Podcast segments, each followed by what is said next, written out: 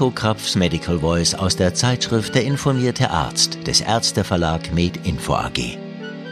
Hallo und herzlich willkommen zu unserer zweiten Podcast-Ausgabe. Schön, dass Sie sich dafür wieder die Zeit nehmen. Und an dieser Stelle möchten wir natürlich auch unsere neue Hörerschaft ganz herzlich begrüßen. Mein Name ist Christian Heller. Ich bin freischaffender Sprecher unter anderem für SRF und für zahlreiche Hörbücher. Und ich heiße Reto Krapf, der Initiant und Autor unseres Podcasts. Ich bin Facharzt für allgemeine innere Medizin und Nephrologie. Und du wirst auch heute wieder die Kommentare dazu sprechen. Jetzt wünschen wir Ihnen viel Spaß mit spannenden Themen und neuen Rubriken aus der Feder von Professor Dr. Reto Krapf.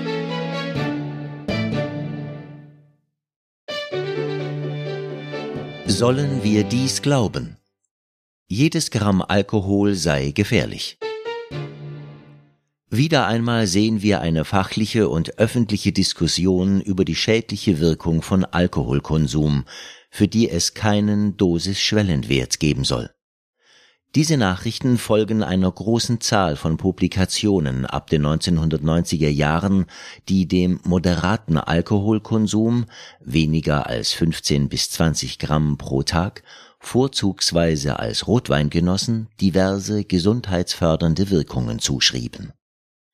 Dies ist wiederum ein wichtiges Beispiel dafür, dass unsere Kriterien statistisch signifikant oder nicht signifikant zu wenig stringent sind. Dadurch öffnet sich auch die Schere der Unterschiede zwischen statistischer und biologischer Signifikanz.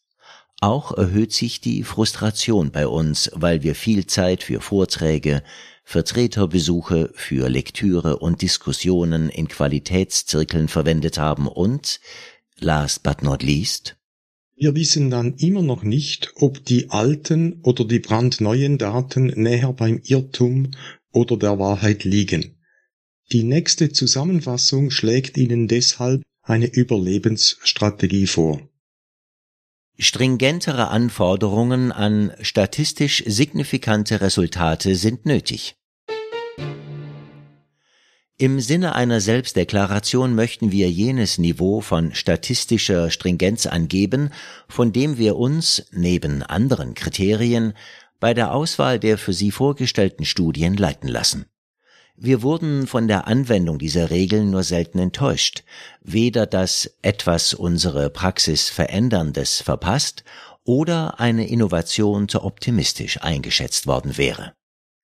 Wir beschränken uns hier auf die zwei für die praktische Medizin wichtigsten Studientypen, nämlich einerseits auf kontrollierte Studien, bei denen ein p-Wert von kleiner als 0,05 als statistisch signifikant akzeptiert wird, andererseits auf epidemiologische Studien, die, typischerweise nach vielen Korrekturen, eine Assoziation zum Beispiel zwischen einer Krankheit und einem exogenen oder endogenen Faktor im Sinne einer Risikoveränderung angeben, diese Krankheit zu erleiden oder zu vermeiden. Wir folgen der Forderung einer großen Gruppe von Biostatistikerinnen und Biostatistikern, die für klinische Studien ein zehnfach stringenteres P, das heißt ein solches von kleiner als 0,005 verlangen. Bei Anwendung eines p-Wertes von nur kleiner als 0,05 droht anscheinend in der Hälfte bis zu zwei Drittel der Fälle, dass die Studien nicht reproduziert werden können oder durch gegenteilige Evidenz in Frage gestellt werden. Bei epidemiologischen Studien hätten wir sehr gerne Resultate, die eine Risikoverminderung auf ein Viertel 0,25 und kleiner oder eine Risikoerhöhung um einen Faktor 4 zeigen.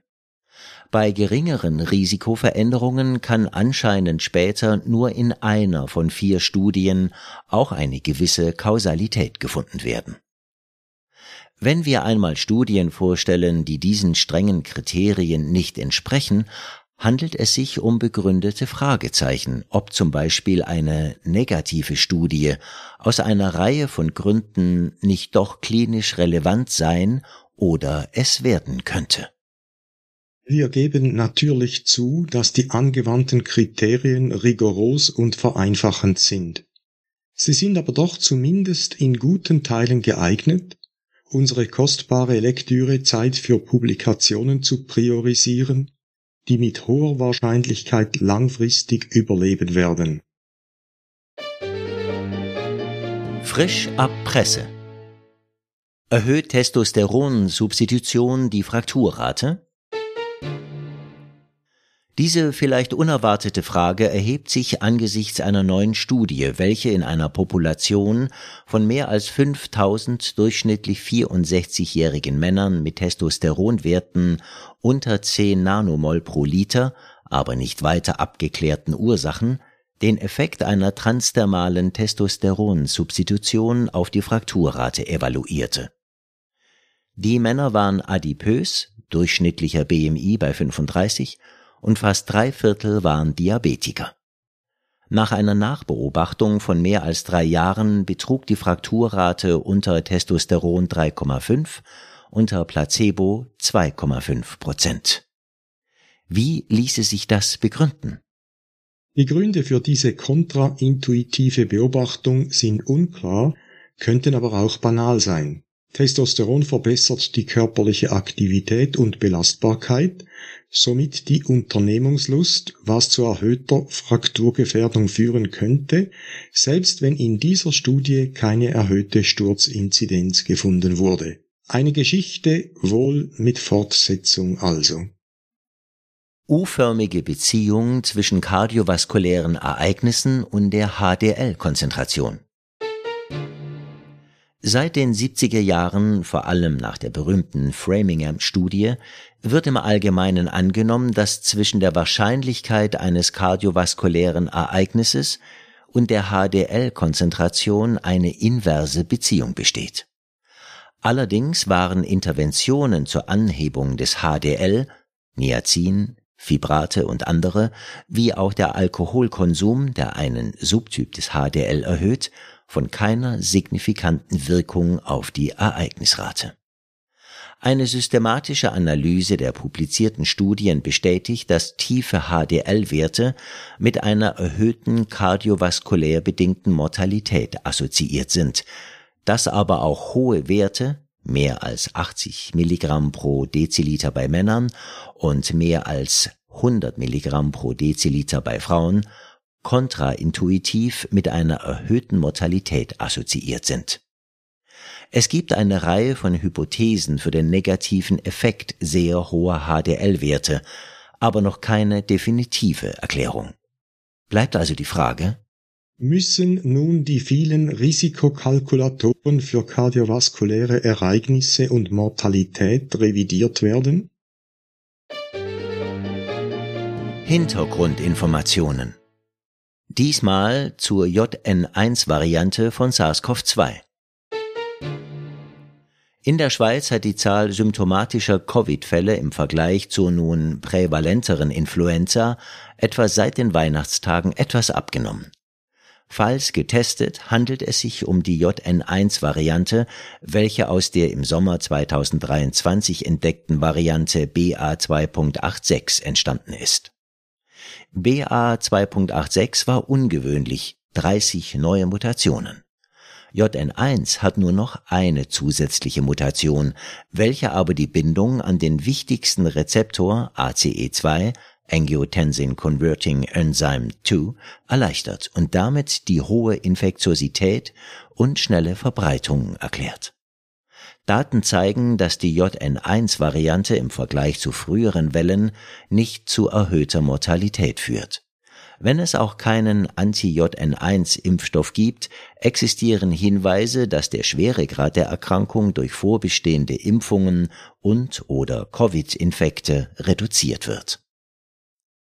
Die Erwartung ist, dass mit Auftreten einer JN1-Immunität nach der aktuellen Welle neuere, smartere SARS-CoV-2-Varianten auftreten und eine auf sie gerichtete Vakzine im Hinblick auf das nächste Winterhalbjahr Sinn machen wird.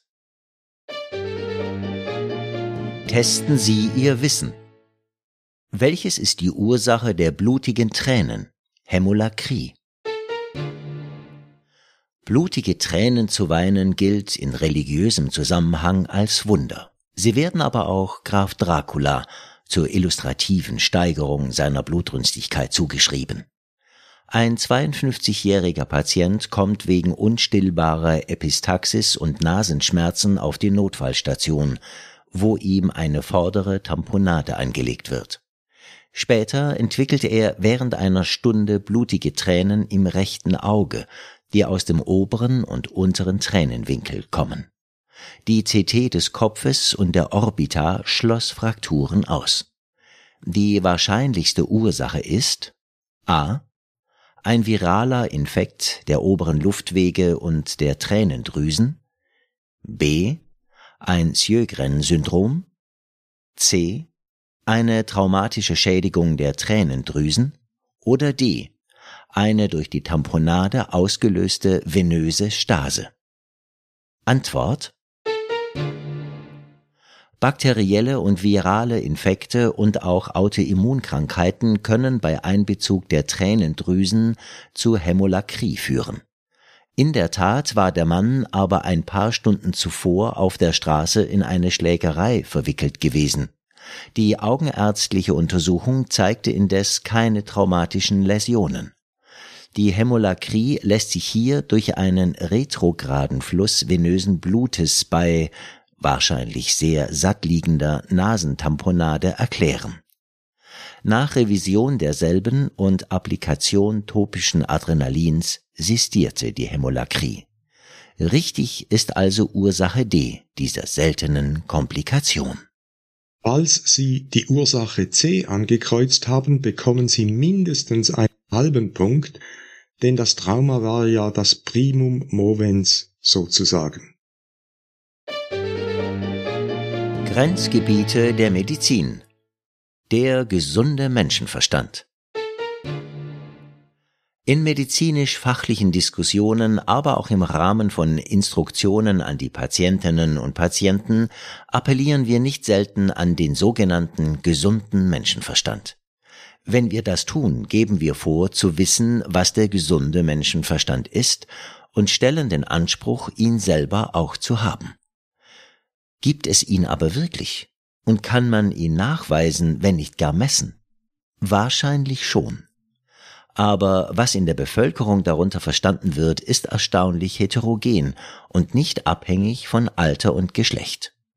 Mehr als 2000 Individuen beurteilten 50 zufällig ausgesuchte Aussagen des gesunden Menschenverstandes. Dabei handelte es sich um Aussagen wie jeder Effekt hat eine Ursache oder das Ganze ist größer als die Teile. Interessant, aber intuitiv zu vermuten, erfreuten sich Aussagen über gesunden Menschenverstand bei technologischen und naturwissenschaftlichen Themen der größten Übereinstimmung, während diese bei psychologischen oder sozialwissenschaftlichen Themen am geringsten ausfiel. Bei Gebrauch des Ausdrucks gesunder Menschenverstand ist also Vorsicht walten zu lassen, da das Gegenüber mit einer ansehnlichen Wahrscheinlichkeit dies nicht so sieht wie Sie oder es anders interpretiert. Bei Gebrauch des Ausdruckes gesunder Menschenverstand ist also Vorsicht walten zu lassen, da das Gegenüber mit einer ansehnlichen Wahrscheinlichkeit dies nicht so sieht wie Sie selber oder es zumindest anders interpretiert.